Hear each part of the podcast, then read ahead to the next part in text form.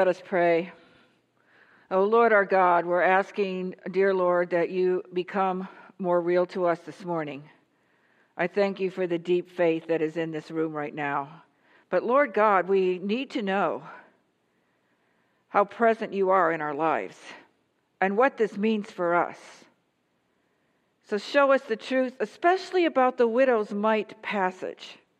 And I pray most earnestly that the words of my mouth and the meditation of our hearts together will be acceptable to you, for you are our Lord and our Redeemer. Amen. We've had in the last, I would say, 10 days or so, one community memorial service that was given through McComas Funeral Home. And it was a time of mourning and a time of reflection about people we loved. And then last Sunday was All Saints Sunday, where we were brought into awareness of the people that have gone home to be with the Lord this past year. And then there were two celebrations of the resurrection, in other words, funeral services for two wonderful, and I do mean wonderful, men who have been part of this congregation. So we have been kind of aware of, and our hearts have been open to, the whole idea about heaven, especially that's what I have experienced. It's interesting when you go through something like this with loss and bring it to the Lord, you grow closer to the Lord and you see things that maybe we don't ordinarily see. But heaven is the topic once again in Hebrews, and heaven and what lies beyond. It crosses our minds a lot, and today's passage from Hebrews, and I'm using both the epistle and the gospel, gives us culminating, lingering thoughts that are so hopeful about the afterlife. In Hebrews, Christ is entering heaven, and it says, "For Christ did not enter a man-made sanctuary that was only a copy of the true one. He entered heaven itself to appear for us in God's own presence." He is the ultimate advocate who comes and makes a case for us. And all we have to do is in our hearts make a case for him.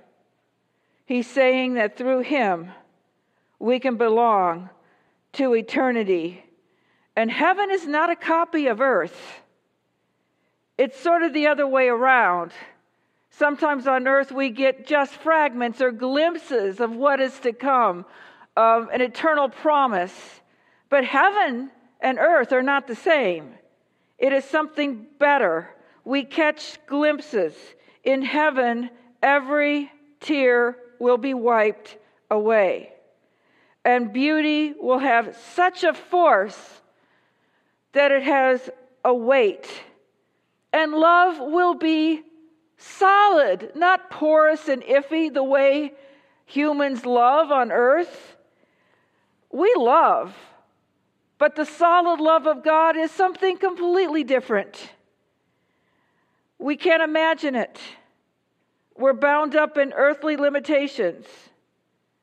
But people are kind of scared about heaven, honest people, wondering, will there be things about this life that will be missed? We'll be whole, so technically it's not possible for anything to be missed, because we miss things, we yearn for things, we ache for things when we are not whole.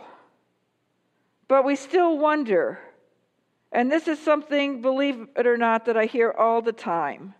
This is something that I hear, and I've got a reason for talking about it. Will there be animals in heaven? I bring this up for a reason, because of people's complete and total devotion to their pets. And I'm not being judgmental, because I hate to tell you how much money I spend on the vet bills for two cats. But it always gets my attention when we have visitors from Kenya Partnership who are amazed that we treat pets as family members. And it's not an option in rural Kenya. Animals serve a purpose. Dogs guard the house. Cats take care of rats. And when they no longer can perform their tasks, they're not around. But Kenyan animals, and this is my point, are treated better than segments of biblical society in Jesus' time.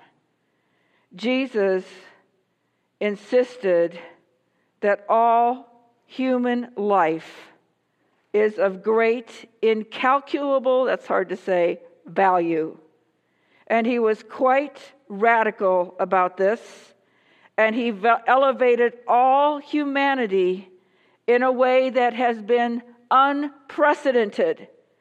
And his message is embrace human worthiness, basic human worthiness, meaning that we are worthy to be forgiven.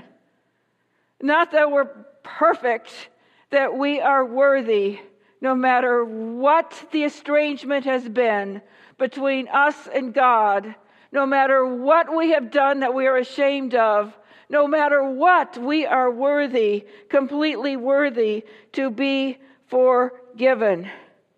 And the pathway to heaven is a straight path right into the heart of God, a path that has everything to do with loving creation. And yes, of course, loving the animals, loving each other, loving oneself, but most importantly, loving God and receiving the sacrificial love of Christ. His love is for you. His love is for me. And it's the other side of the very thin coin to say, well, he loves the world, but does he love me personally? Don't we get it that he has to love us very, very, very intimately in order to love the entire universe? It's the same thing for someone who is not confined by time and space. The account of the widow's mite. She was not valued. She was not an honored part of her community. She had outlived her usefulness in the societal structure of that day. And furthermore, the religious rulers of the day exhibited this cruel neglect of poor people. And they disregarded whole segments of the population, like, for instance, women. Watch for these rulers, Jesus said. They walk around in flowing robes to be noticed in the marketplace. They have the most important seats in the synagogue and places of honor at the banquets. They devour widows' houses and make a show of lengthy prayers. And then a statement about what is to come. And I hate this because we don't preach punishment, hellfire, and damnation. We don't. We preach grace. We preach truth. But Jesus says these rulers will be punished severely. And he's not talking about here and now, although that might happen too. Because they were too focused on themselves to see anyone else, and were very astonishingly and hopelessly judgmental. They judged people's ability to be keepers of the rules. They carried rules in their souls, and they were judging constantly. Were people measuring up? Were people doing it right? Were people proper? Were people correct? And the love of God was not within them. And I like to think at times that I'm so free from this judgmental thing, but none of us are. The question is, do we know it? I was with my brother and his family, and I was staying with him, and this is such a stupid thing, but it says everything.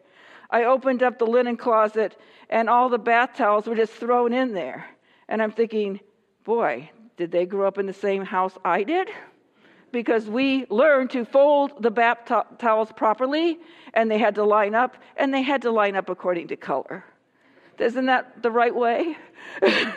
And so I said to my brother, I said, look at this. And he said, oh, no, The unloving thing would be to not let the kids wash the towels. They're learning, and they're doing it, and it's got to be the way it is.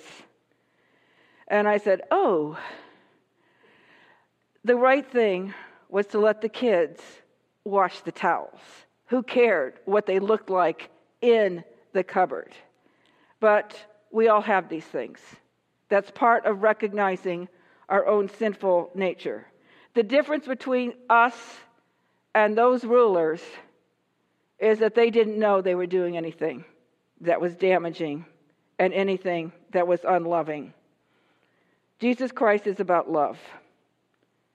So we enter a scene where Jesus sat down in an area of the temple where offerings are given, and he watched the crowd placing money into the temple treasury. And many rich people put in large amounts. But a poor widow came and put in 2 very small copper coins. And she was considered a non-entity. And Jesus was an advocate for the vulnerable and the helpless. And he was an advocate for those who were not given care or even considered. Those who occupied no one's thoughts.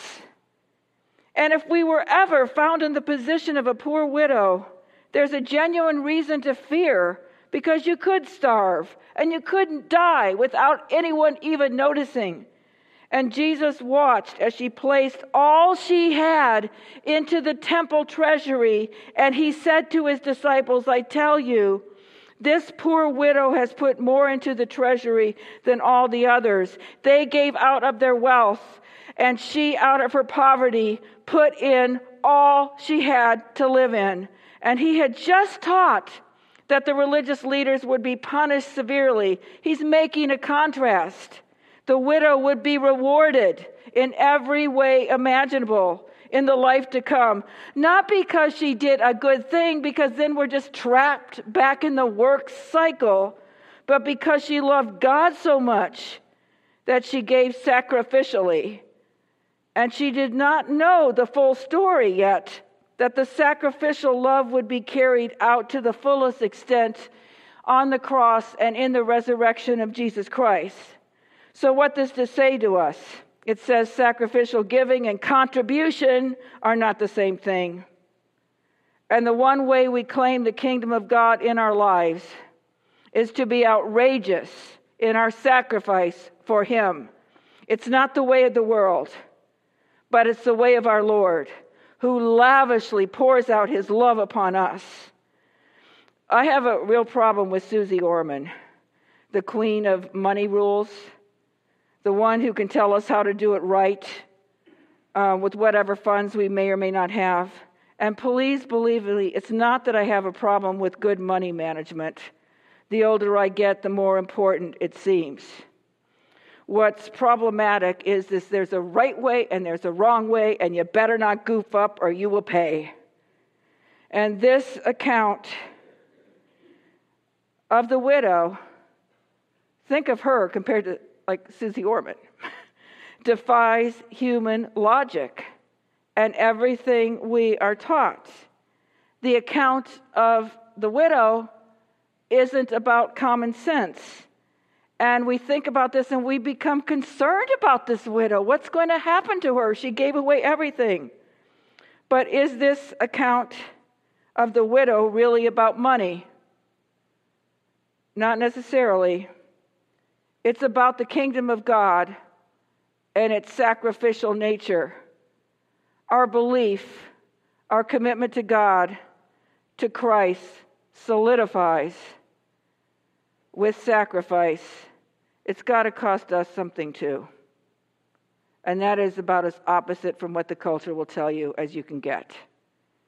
Believing in Christ costs. And we know this even in an earthly sense, because we sacrifice for the ones we love all the time. You do that, I know you. And people sacrifice for this country in military service all the time. When we sacrifice for Christ, what is most precious to us, what we fear losing the most, And for the widow, of course, it was fear of poverty unto death.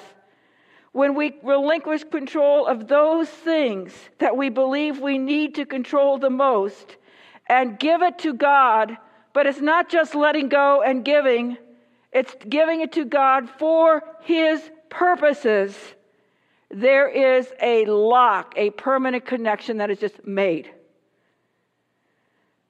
When I was in my 20s, I remember praying the prayer to God, I can't do it anymore, take my life. I had just hit rock bottom in so many ways. And it's a prayer that I actually thought I only had to offer once, because once I prayed that prayer, it's like my life took on a life of its own. But guess what? We need to regularly jump off a cliff, the sacrificial cliff for God. We need to do that for our own spiritual development, and so we can understand truly what the love of Christ is all about. When eternity becomes our complete reality, we will know a God whose promises have been made real, and we will be shocked about who is in heaven. We will be. And we will be overjoyed to discover that grace won. That grace won out. And that sacrifice is needed no longer. Let us pray.